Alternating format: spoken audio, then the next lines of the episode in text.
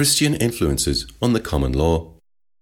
The emergence of the English common law system occurred in an age and in a culture steeped in Christian theology, Christian morals, and a Christian understanding of the meaning and value of life. The influence of the Christian worldview was determinative for social institutions as well as individual lives. Men were born into the church, married at the church, and buried by the church. They lived under the pervasive influence of Christian ideals and institutions from the cradle to the grave. To be excommunicate was not only to be outside the church, but outside society also.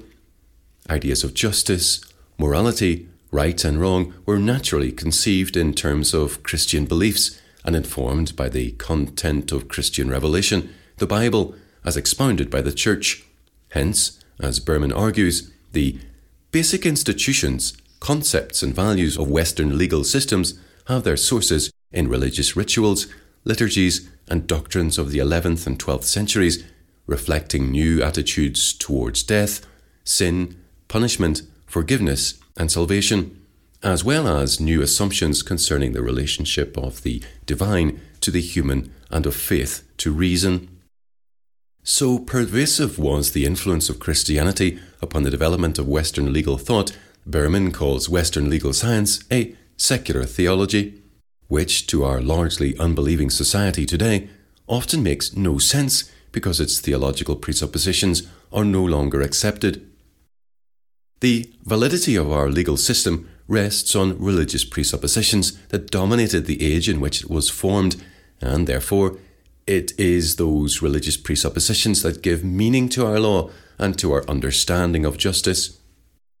The attitudes and assumptions that inform our legal system are Christian, and our legal institutions and values cannot be understood properly apart from Christianity. Furthermore, in the medieval period, morality and the law were not so sharply distinguished as they are today, and since Christianity was the universal religion in England, it was declared that any law is, or of right ought to be, according to the law of God.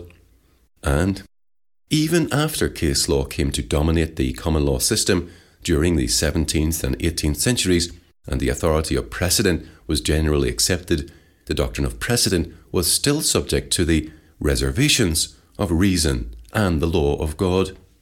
According to Berman, the influence of Christian doctrines upon the development of Western legal science proceeded by means of a process in which the legal metaphors and analogies of the 11th and 12th centuries became the legal concepts of the 13th century. Since these legal metaphors and analogies were taken mainly from the Christian theology of the West, the legal concepts of the 13th century embodied the theology of Western Christendom in the period beginning with the Papal Revolution. Berman lists five doctrines that he considers to have had a formative influence on Western conceptions of justice and the development of Western legal science the Last Judgment and Purgatory, the sacraments of penance and the Eucharist, and, most important of all, Anselm's doctrine of the atonement. Berman argues that the Christian doctrine of the Last Judgment acquired a new significance during the 11th century that was reflected in the creation of a new holy day, All Souls' Day.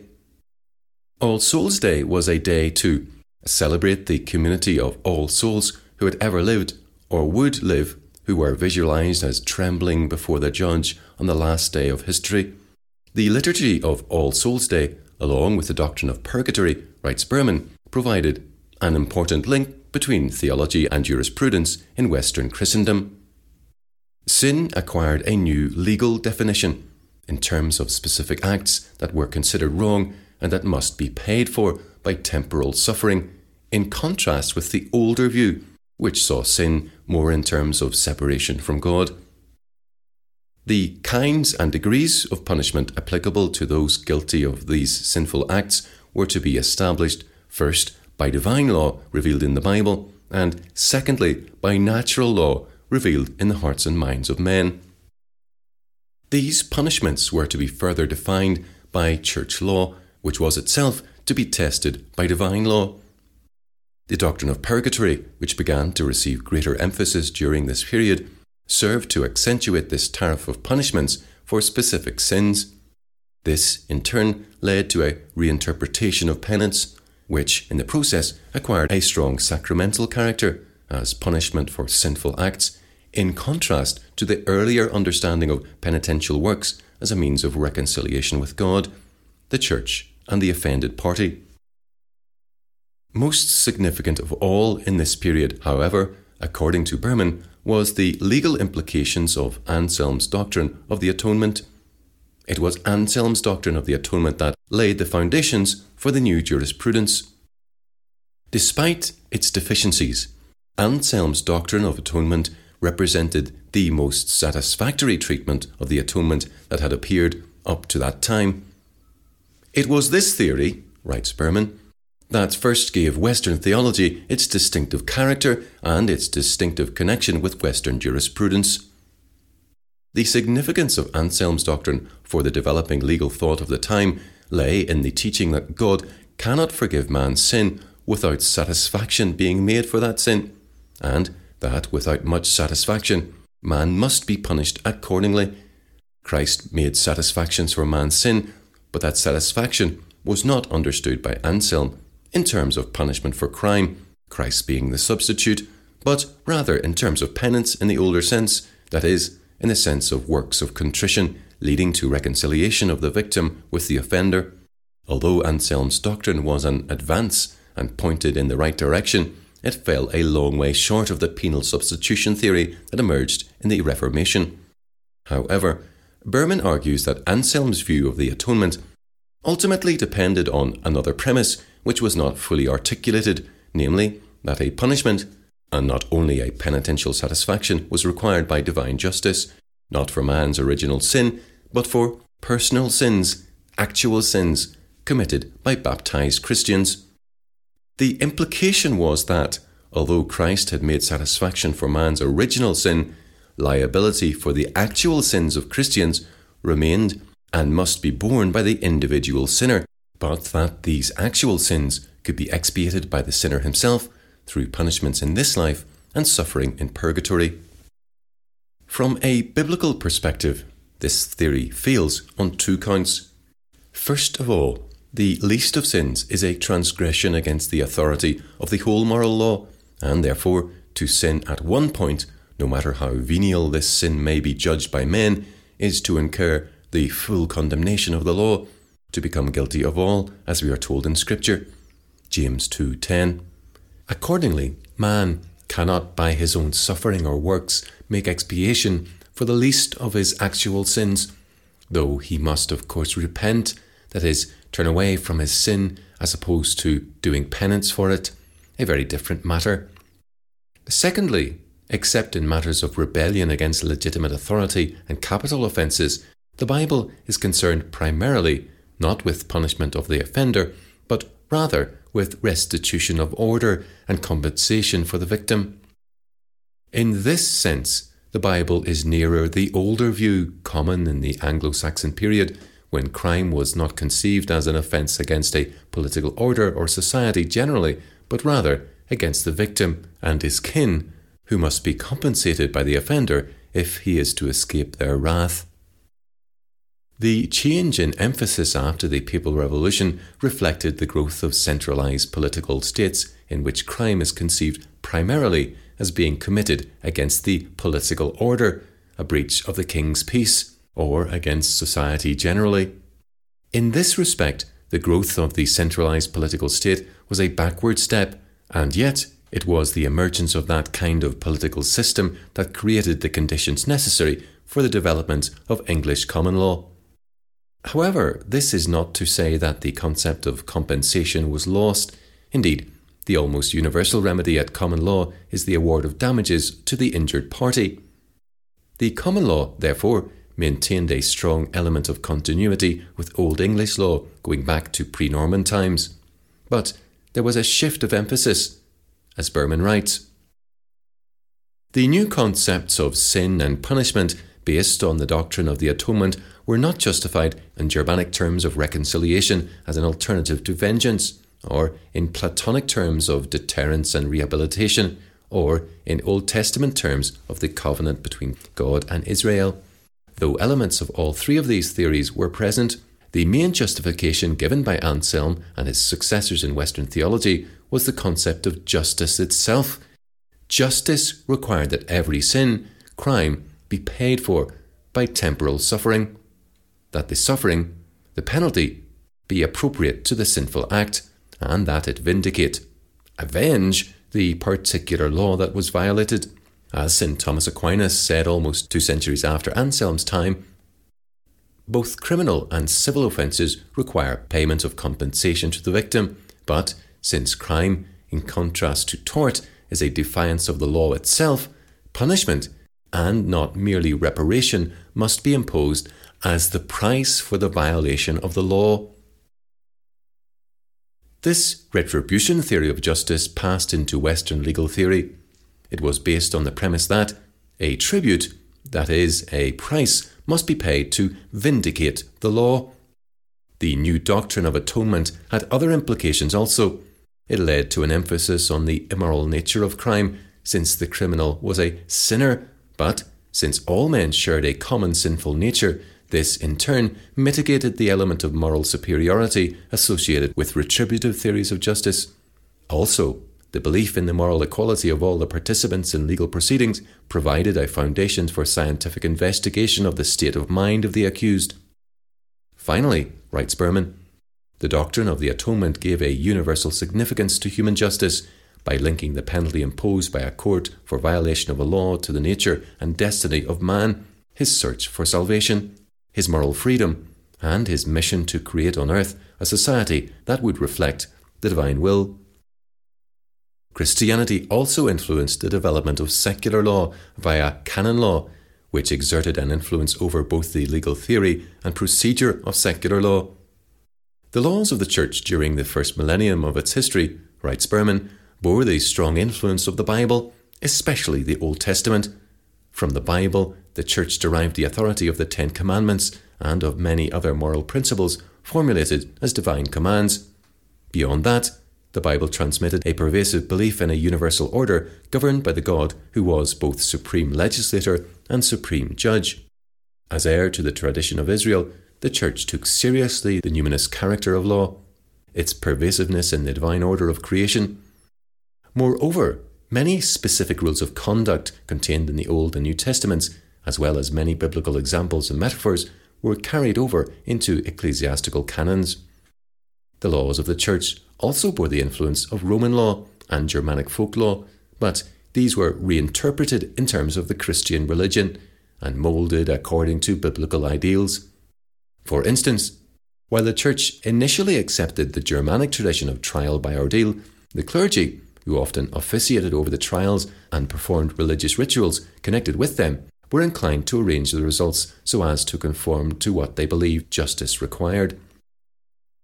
For example, in trial by hot iron, in which a hot iron was placed in the defendant's hand for a short while, then the hand bandaged up and inspected a few days later. If there was no blistering, he was innocent. The priests often heated the iron only moderately so that no blistering would be likely to occur. This conformed with the biblical principle involved in the only trial by ordeal known in the Bible, the case of a wife being accused by her husband of unfaithfulness without any evidence.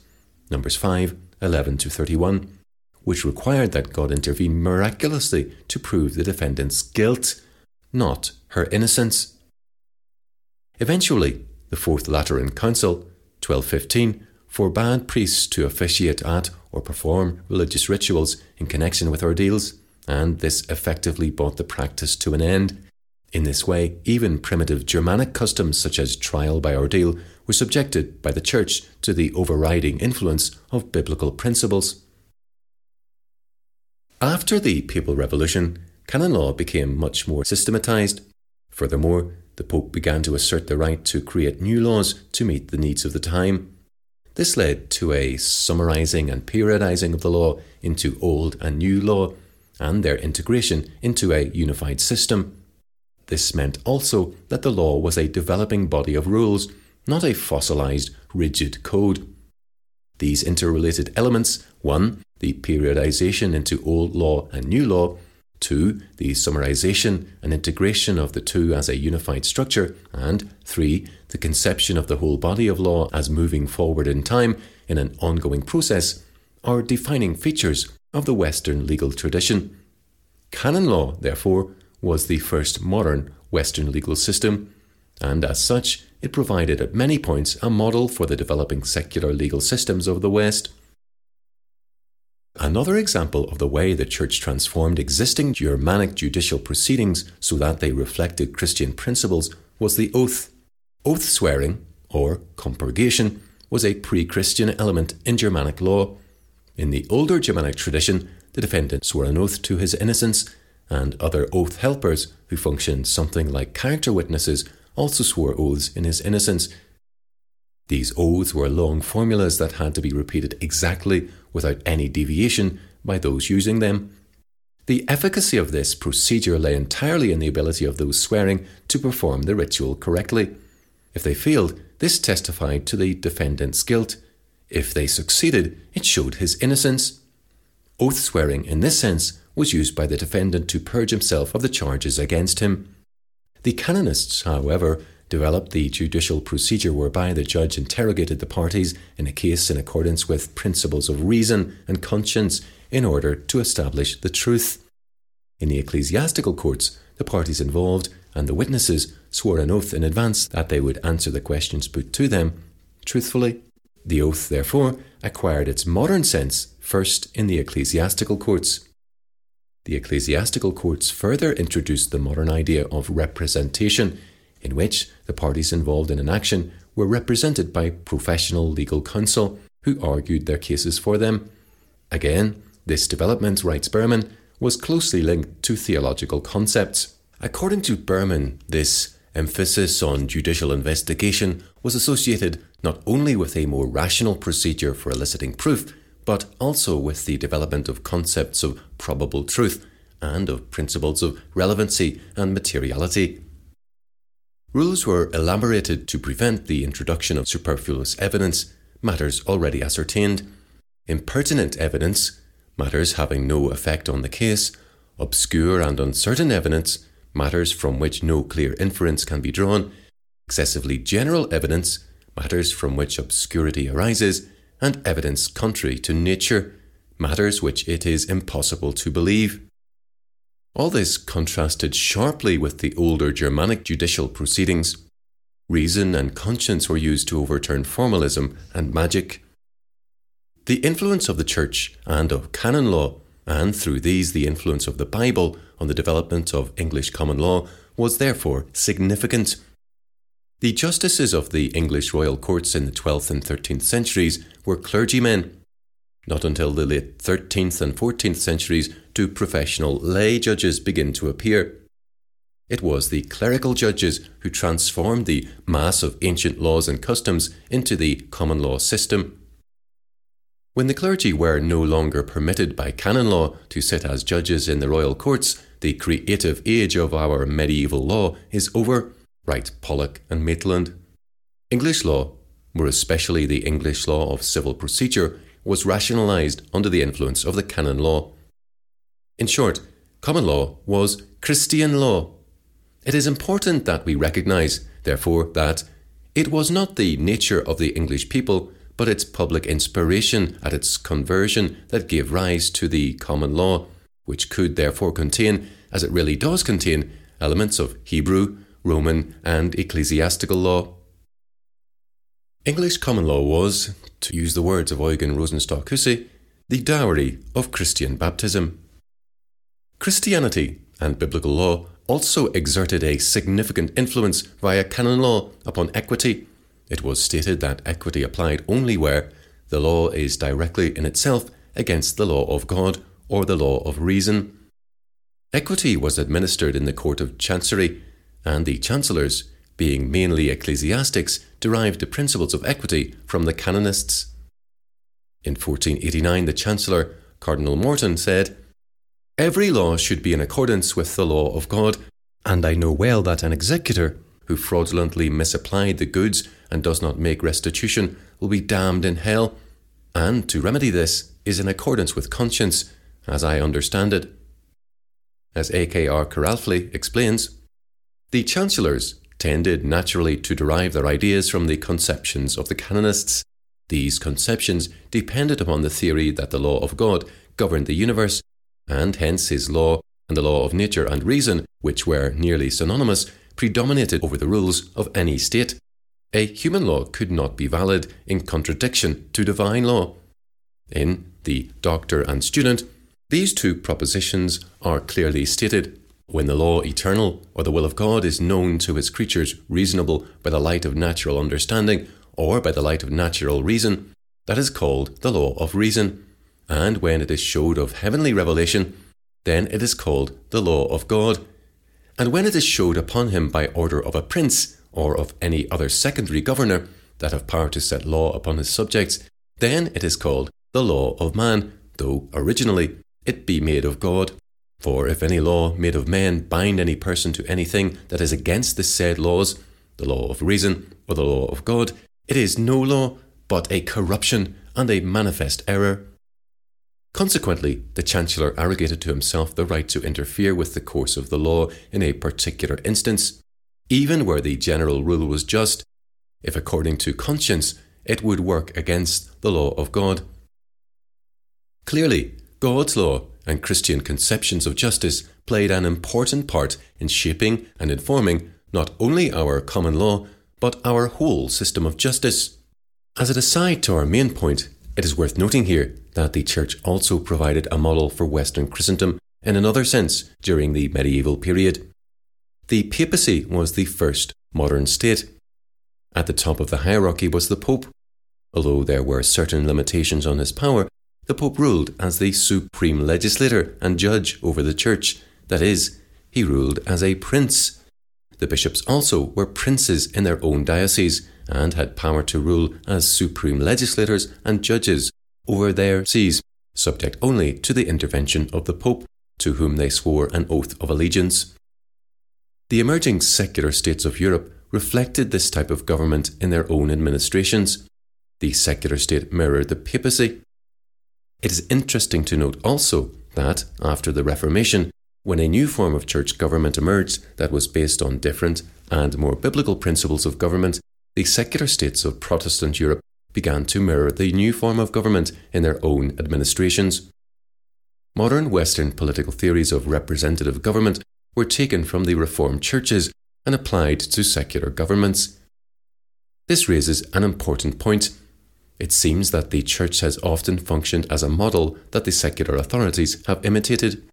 Protestant Europe owes its representative form of government to the Reformation, just as medieval states mirrored in important ways the papacy in their forms of government and administration of law. The model that the Church provides for society at large is important theologically, morally, and constitutionally and administratively. When the Church fails in providing this model, the secular authorities will take their role models from elsewhere. Today, we are seeing where the Church's failure to provide such a model of leadership has left us. Secular humanism, rather than the teaching of the Church, is the ideology to which our leaders look to inform their programs and their blueprints for society.